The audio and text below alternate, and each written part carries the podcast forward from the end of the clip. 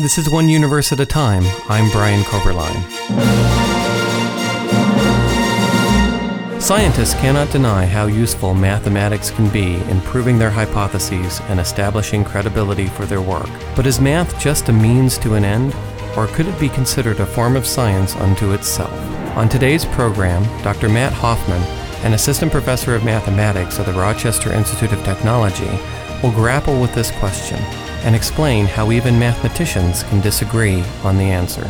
In the context of mathematics, one of the things that often comes up is a discussion about whether or not mathematics is a science or whether or not it's a tool that's used for science. The question is who it comes up with, where that's a relevant question and what, what it's relevant for. But if we want to have a discussion about what it actually means, I think we need to start probably with what we're defining these things as. So, I mean, I guess I want to ask you what you think science is if we're going to have this conversation about it. It's interesting. I would say, on a broad sense, science is about models that describe reality. So you're putting reality in there, and that's that's one Right. of the places where you will occasion where you will see math dinged as right. as not being you a make science. these models that have nothing to do with reality, although sometimes they do come Right. back and, and of course, us. now we get into the metaphysics of what reality is. If you're seeing it in the numbers, is there some universal truth in the numbers that mathematics is describing? Right. Even if it's not the natural world, right? I mean, I think Right. the natural world is something that has been attached to science, probably that dominates a lot of the discussion about whether math is going to be a science or not. Right. The you know? simple philosophical view that a lot of scientists might use is reality is whatever kicks back. Yeah, and I think it also gets sort of science uses the scientific method. So there are these things with the scientific method that then get placed into the discussion. I think Gauss said, you know, math was the queen of the sciences a long time ago. Um, Physicists would say physics is the only true science, everything else is stamp collecting.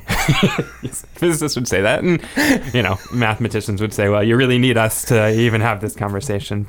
One of the interesting things that comes up with describing it as a science is you can try to parse the words, but a lot of the time it becomes an identity to the people who are doing it, Mm-hmm. and depending on the person and, and what their interest is, they might have a different take on this. Right? There's Right. the you know you, you're saying physicist has this identity of oh no no we're we're, we're the true science, right? You know, there's that XKCD comic where you're talking about the, the purity, the purity of, of, the science, and it's you you've know got sociology, math- yeah, and yep. then physics is saying, yeah, we're the pure ones, And and mathematicians, mathematicians are are- saying, why are you guys over there? yeah, I, I can't hear you guys. I'm, I'm all the way over here. And, and, and a lot of mathematicians will wear this as a badge of honor, you know, and, and I think that's an interesting aspect of it is so if you asked mathematicians whether they think it's a science, you're going to get their discussions colored by whether they want to be listed as a science, whether we want to associate with all of you dirty scientists and your unclean It's- it's data, like- you yeah. know, data is, is unclean and, and, and messy and, and you don't have any absolutes. And, Right. and, and in mathematics,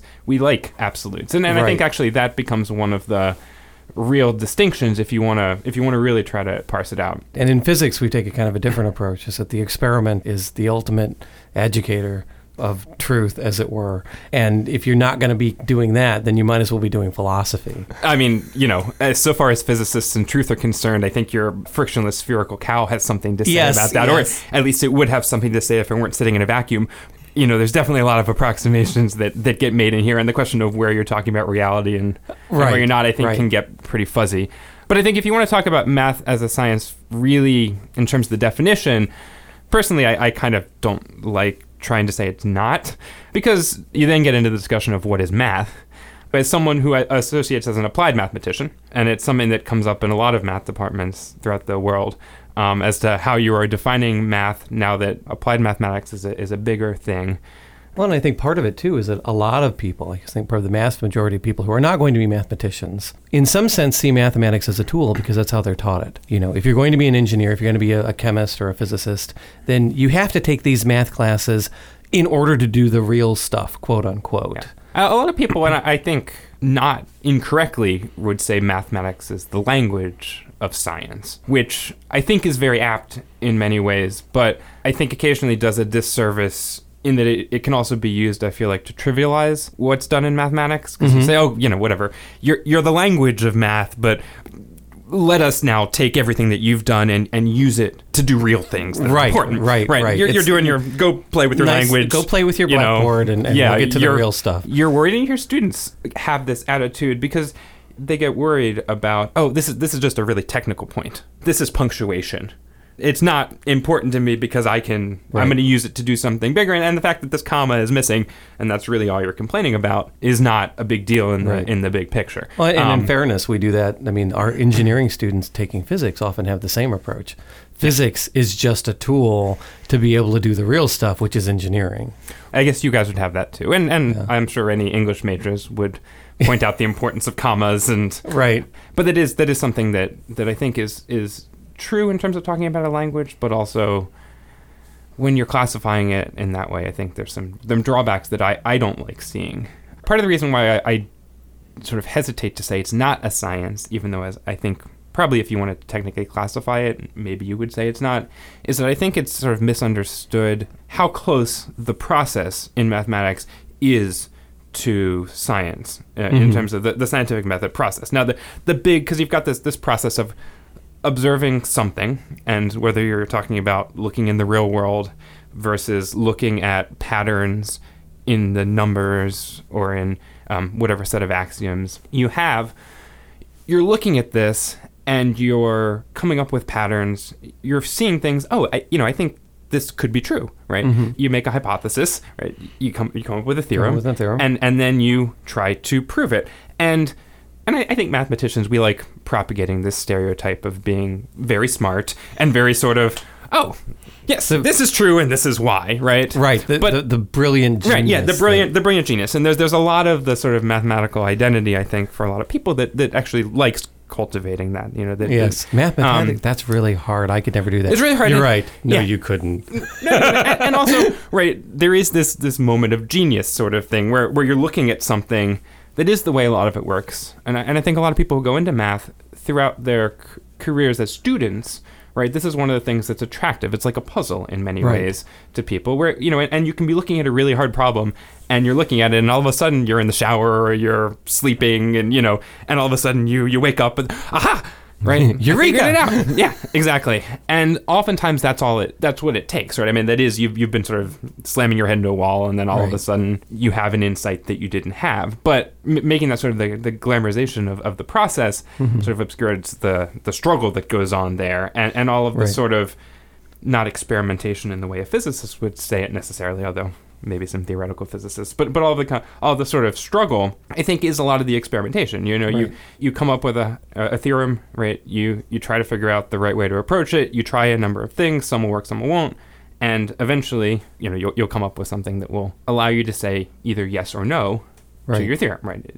There's the sort of differences would then be whether you're using experiments and data, Mhm. right, which is typically something that, that people would ascribe to science, Right. right? Right. And then you've got the other issue, which is the level of proof between mathematics and science, and that that's a big one uh, in many ways from a technical perspective because in science, a lot of the time you, you look at enough data and you know you make predictions, and if your data bears those out, you will feel good about it, but you you're not going to claim to know truth, Right. Or you would never say that something is now no longer up for debate. exactly. And in mathematics, you would. In mathematics, you say, would, and have in the fact- proof. This is Yeah. not up for debate anymore. Yes, and in mathematics, that's exactly what you're looking for. Is this? It, it works for everything. Two plus two Right. is four. Yeah.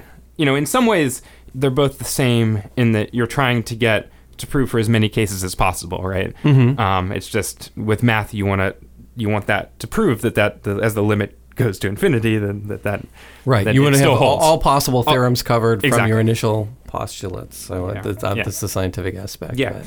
But I think just saying math's not a science does a disservice to the actual process that happens when you're when you're doing math. That it's actually very a very similar way of thinking. It's just Right. that the experiments aren't quite the same type of experiments that you would think. The easiest explained unsolved mathematical conjecture is the Goldbach conjecture, Okay. which is that all even numbers greater than 2 can be expressed as the sum of two primes. Right. So it's very simple Right. to say. Very know difficult to prove. very difficult to prove, right? No, no one has proved it. But people have, say, done what I would consider sort of experiments in that you can certainly test a whole bunch of numbers. Run it right? on a computer can- and start going. Well, right. Yeah. So you, if you can do a bunch by hand, certainly, you know, six is three plus three, eight is five plus three. So you can you can do you can imagine Mhm. it works. It works for those, Yep. right? You can you can now plug it into a computer. You can run it. I you know I think I think they verified it for up to something like numbers of order 10 to the 18th, I Yeah. think. Some, something along the mm-hmm. lines of that, right?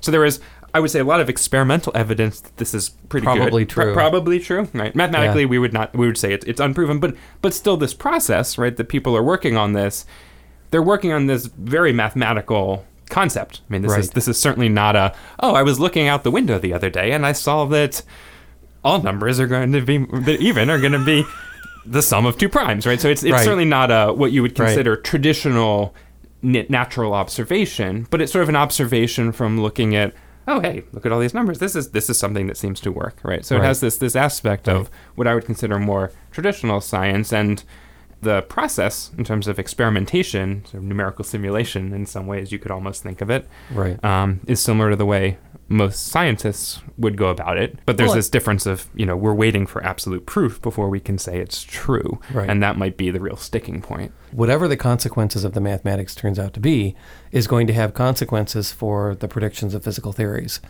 So Yes. the Riemann hypothesis, for example, is Mhm. one that shows up in string theory and quantum gravity and things like that. We don't have a proof No. for the Riemann hypothesis. We do not. And so whatever direction that goes, and it's it is very abstract and, and Yeah, that's a much more difficult thing to explain. I'm not. I'm not even going to right. try to I, I don't want to do that, one but here. but in Yeah. terms of that, there are kind of physicists waiting to see Right. what the outcome of that is because it's going to affect what the uh, physics turns out to be. Sometimes you approach a problem specifically because there is a natural phenomenon you're trying to explain. And sometimes you're doing something, but then it turns out it actually applies to something else, right? I mean, the, the Riemann hypothesis. you Right. know, is one These- kind of abstract There's now a lot of things that, that come about that, that actually this is relevant to, but that wasn't necessarily the reason why people started looking at it in the first place. Right, and I think that's something that you see a lot of in mathematics, where w- what we would think of as being just kind of pure mathematics, go off into the field and, and examine your own navel Yeah. mathematically, comes back to bite us. It comes back to hit reality again. You know, I mean, the, the famous one is Riemann, when you had Euclidean geometry, the idea that everything was flat and lines were Mm-hmm. parallel or not, and, and then Riemann went off on this abstract curved space thing and yeah that's nice it's it's Yeah, nice that's cute. math Ni- nice yeah. work, and right? then and then we get to relativity and it's like oh golly that actually Yes. is a physical now theory that we need Riemann mathematics Yeah. and Riemann geometry in order to do physics now Yeah, one of my colleagues has a cartoon on his door that says, all, all math is applied eventually. that's actually pretty good So the the other thing I want to say when I when I first heard this conversation is that I, I brought this up to a few people, including my colleague Paul Wanger, and his his response was to invoke the great Bryce Harper of the Washington Nationals and say that that's a clown question, bro. In, in some sense, like why do we really care? Why, is it, it really important to make this distinction? And I, I didn't know what when you were thinking of this question, why what was sort of the distinction that I think, my, think for, for me as as a physicist, it's very easy for me to lock into the idea of mathematics as a tool. And I know it's more subtle than that, but but just kind of on a basic level, I do think of physics and models and experimentation is what makes a scientific theory, which mathematics seems to lack. And I know that's a common view of, of physicists. Yeah, that's fair. I, I guess I, I sort of I worried that the classification sometimes it does a disservice, and especially as we get sort of farther mm-hmm. and farther along, it seems like many more of the fields sort of blur together. On a, on a kind of a separate thing, I know one of the discussions that's in mathematics is whether it's independent of physics or not. Yes. Does it depend on reality or Yeah. is it Yeah, separate yeah. from the universe? Well, I think there's certainly a lot of there's part of the the scientific method, right, that has to do with falsifiability, like whether it can be falsi- right. falsified or not. And so you know you've got theoretical physicists like string theorists. Yep. Right, that that are running into this. Are we still doing physics? Because deeply so. There's Yeah. there's a deep argument about that. Yeah, and we have a numerical relativity group in our math department here at RIT. Yeah. So there's there's a lot of overlap, and uh, I would say I'm I'm going to guess that physicists probably sometimes would joke with each other disparagingly about being a mathematician, not a physicist, and mathematicians the other way would make fun of each other for saying we, you're we not a do, mathematician, you're yeah, a physicist. we, we, so, people people will always, you know, the other departments are more comical than we are. yes, we, we are the true Yeah, yeah. science. You, you, yeah, and, Yeah. and we, we feel the same way, right? You don't you don't belong here. You Right. Go go hang out with those other people. Right, and a lot of it, I think, is it really is the categorization. You know, that that in some sense, I'm a physicist, not a mathematician. In part because I have a physics degree and I'm in a physics department, and you're a mathematician. In part because you're in the math department. And so it depends on what department you're in. You know, we have that with chemistry. Is material science physics or chemistry? It depends on who's doing it. You Right. know, is environmental science? Is it chemistry? Is it physics? Is it mathematics? Yeah. Depends on your department. And when you're teaching it, somehow it makes a difference. When you get into meeting other professors, you actually find out that a large portion of them are professors in things that they didn't study. Right. I know a lot of oceanographers who were electrical engineers. Right, Um, right. Or mathematicians who became oceanographers. That wasn't what they studied. And, and I think it works uh, You get a lot, lot that of way a lot. There's a lot of Right. crossover. So at a certain point, what you end up doing is maybe not necessarily what you learned, or maybe actually, to put it another way, maybe what you learned applies to a lot of different fields, and it's hard Exactly. exactly to categorize one, put them in nice, discrete Right. bins. You're listening to One Universe at a Time. I'm your host, Brian Koberlein. We've been talking with Dr. Matt Hoffman, Assistant Professor of Mathematics at RIT, about whether or not math is a science. In the second half of our show, Dr. Hoffman has a few questions to ask me. He wants to know the difference between a scientific theory and a law. So after the discussion we just had about definitions, I wanted to ask you one that comes up a lot in physics, and that is, how do we distinguish between what we consider a law and what we consider a theory? I think the typical view is that a law is somehow bigger than a theory, that you go kind of from, from a model or a hypothesis to a theory to a law, and the law becomes the absolute truth. And in reality, a law is just simply an observed relationship. I almost feel like the theory, in some ways, becomes bigger than the law. That, that that actually that's sort of the other way around. The than- than scientific how theory would might- be would be a stronger claim than a law. Yeah. A law is just simply this happens. Don't know why. So if you look at Kepler's laws, for example, planets move in ellipses. Why? They do. I don't know, but they do. We observe this and we can follow that. Right. You know, the law of gravity is things fall. Near the Earth, they fall at 9.8 meters per second squared. Why? No idea. Whereas a theory is actually a construct that connects ideas and observations. So in some ways, a law is the part of a theory that is sort of nice for marketing purposes. You, you, you have- a nice a nice relationship, a nice sort of soundbite that, that, that comes yeah, out. I think it's it's a simple rule that we Yeah. see observationally, and it's not necessarily always true. If you say, for example, there's there's things for a spring. The the more you stretch a spring, the the more it will pull back on you, and it's called Hooke's law. yes. Hooke's law is a thing that some materials obey to, to within certain limits, Right. but some materials do not. It is not an absolute truth. Right. Well, gravity works this way too, right? Gravity works this way too, yeah, or Kepler's laws or anything like that. If we say the law of gravity, you know, we have this this rate of fall, but it's not exactly 9.8 meters per second squared. Right. And, and depending on the scale, it might or may scale, not work. it might or might not work, But it doesn't yeah. sound nearly as good to say the, the law of gravity when we're in a space With that's these sort of not really too small or too big. right, Yeah. right.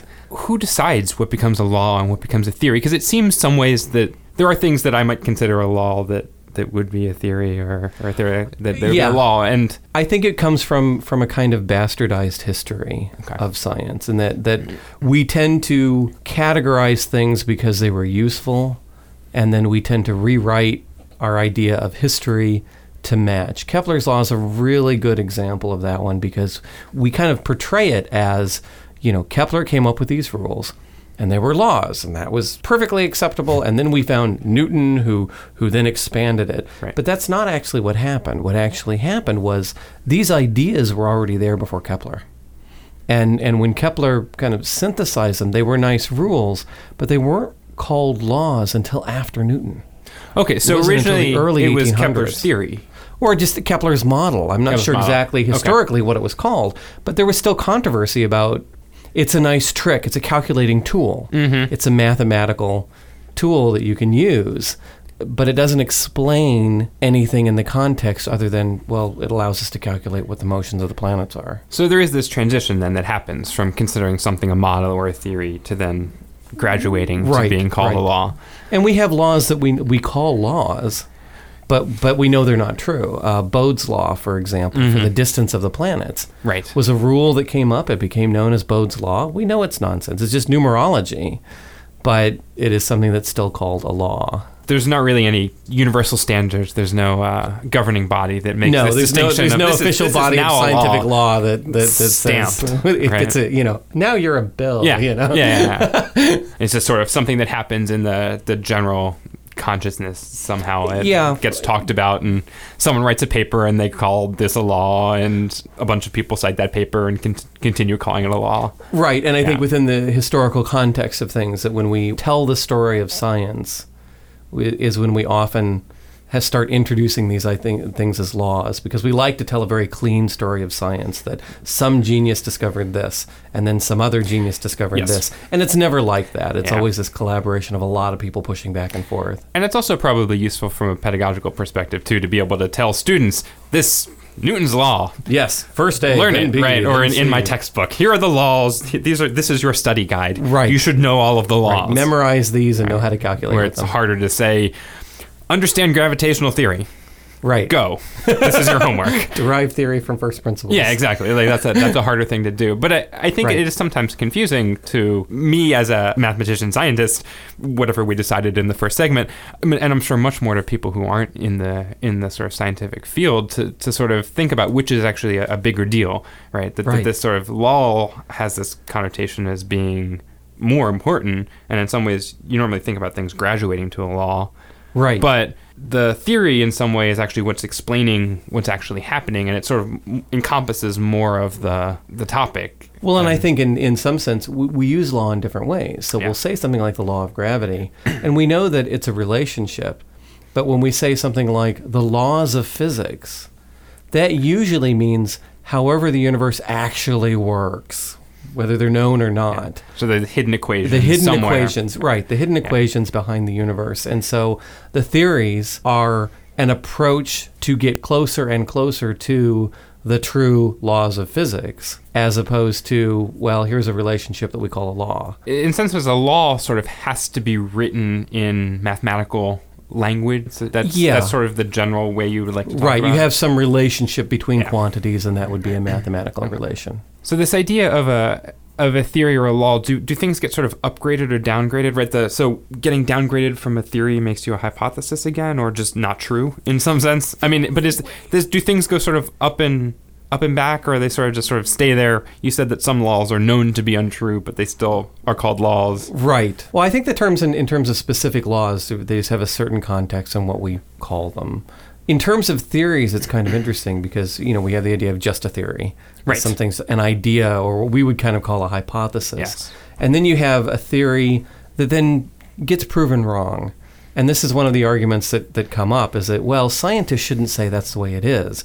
It's the way it might be because you might be wrong. Yeah. And and of course every scientist would say, well, yeah, you know, the, the theory of gravity or the theory of evolution might be wrong.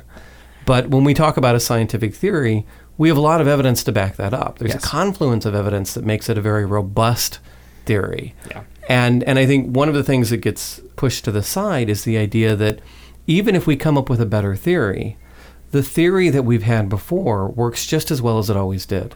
Right. And uh, the Newton to, to Einstein is a really good example of that because you have Newton's theory of gravity.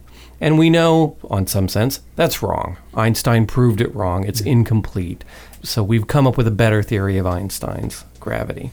But at the same time, Newton's theory of gravity works as well as it ever did in Newton's time. Everything that Newton claimed about it and could confirm observationally is still true. And in fact, when we do things like calculating the, the motions of satellites to, Right. to send them out to the planets, we don't use Einstein, we use Newton because we don't need the precision of Einstein. Right. Newton's good enough. Yeah. And so, in, Right, When the satellites are orbiting, we do need uh, Right. Einstein. And, and this so, is yeah, one of those sort things of a transition. That's that's interesting about how a lot of, uh, particularly in physics, we focus a lot on models, and we will pull different aspects of models when they're useful. So, for example, the satellites, the, the GPS satellites, for Yeah. example, going around, we use Newton's laws of gravity to describe their orbits mm-hmm. because that's good enough. Yeah. When we do the timing of these satellites to, to calculate the positions, we have to account for the time dilation and relativity. So we're using Newton's models for their motion and then Einstein's model for their timing. And then we're using quantum mechanics to calculate the, the clock measurements. Yeah, And, yeah. and so all of these are kind of incompatible models in some sense. But for this regime, this works, and for this regime, that works. And so we put them all together. and it's a matter of the precision that you need to, to do it right properly. and that's that's the real key is particularly in, terms of applied physics, where you're looking at, you have to come up with the things that work. Right. And there is empirical evidence that supports everything that is being put forward in terms of the hypothesis Right. for, it, for it to be a The, theory. the kind of common statement is that any any physical theory will live or die based on the evidence. Right. That that the most beautiful theory can be dis, uh, killed or eliminated or thrown out by by actual data that disproves it. I think the the sort of term theory is, is sort of confusing because we've had enough. It gets used so much in other slightly other contexts where there's not as much evidence, right? You, you know, you see, you watch enough crime shows or things like that. It's always I have this theory. This murder happened. I have a theory about what happened. Right? There's Right. no no real evidence behind this or anything. Um, Right. Although. Maybe eventually, if they're doing the crime scene show properly, there will be. But um, Zooming in. Yes. but that's sort of the way you know the way you sort of think about it, and so that Right. I think it sometimes does a disservice to the science because Right. people tend to sort of latch on to oh this this is a theory Right. or it's Um, just a theory. it's just a theory And, and- it could be wrong right right, there's which any- is true. I mean, Yeah. and that's Yes. that's an important aspect of Yes. science is to recognize that any of our theories could in fact be wrong. Right. And we have to be willing to accept that evidence may disprove them. yes But but at, but the, at same, the same time you have at- to be willing to accept that there is a lot of evidence that supports Right. I mean, if flying in a plane, for example, is supported by just a theory of aerodynamics. Yes. And that theory could be wrong, but I bet you're willing to bet your life on it. yeah I And I bet you're willing to bet your kid's life on it, you know, because we have this confirmed. Right. So so being a theory is not a bad thing. Do you think this is something that, as a scientific community, people need to do a better job of sort of conveying this distinction? I mean, does it get get lost somehow? Is do we sort of take it for granted? I think that's part of the problem. I mean, I think part of it is that we don't do a good job in in explaining, I guess in some sense, the odds. Right. you know, in that we have theories that are are accurate to the limits of certain observations. It doesn't mean that they're perfect, Mhm. but in a very real and practical sense, they don't have to be perfect. Right. You know, we can say, for all intents and purposes, this is true. Yeah. Now, that may become something different down the line, but we can count on this because we know that it makes accurate models, Yeah. it, it predicts accurate results. It relates to a lot of things in science when we talk about something like climate change or vaccines that are very controversial for some people.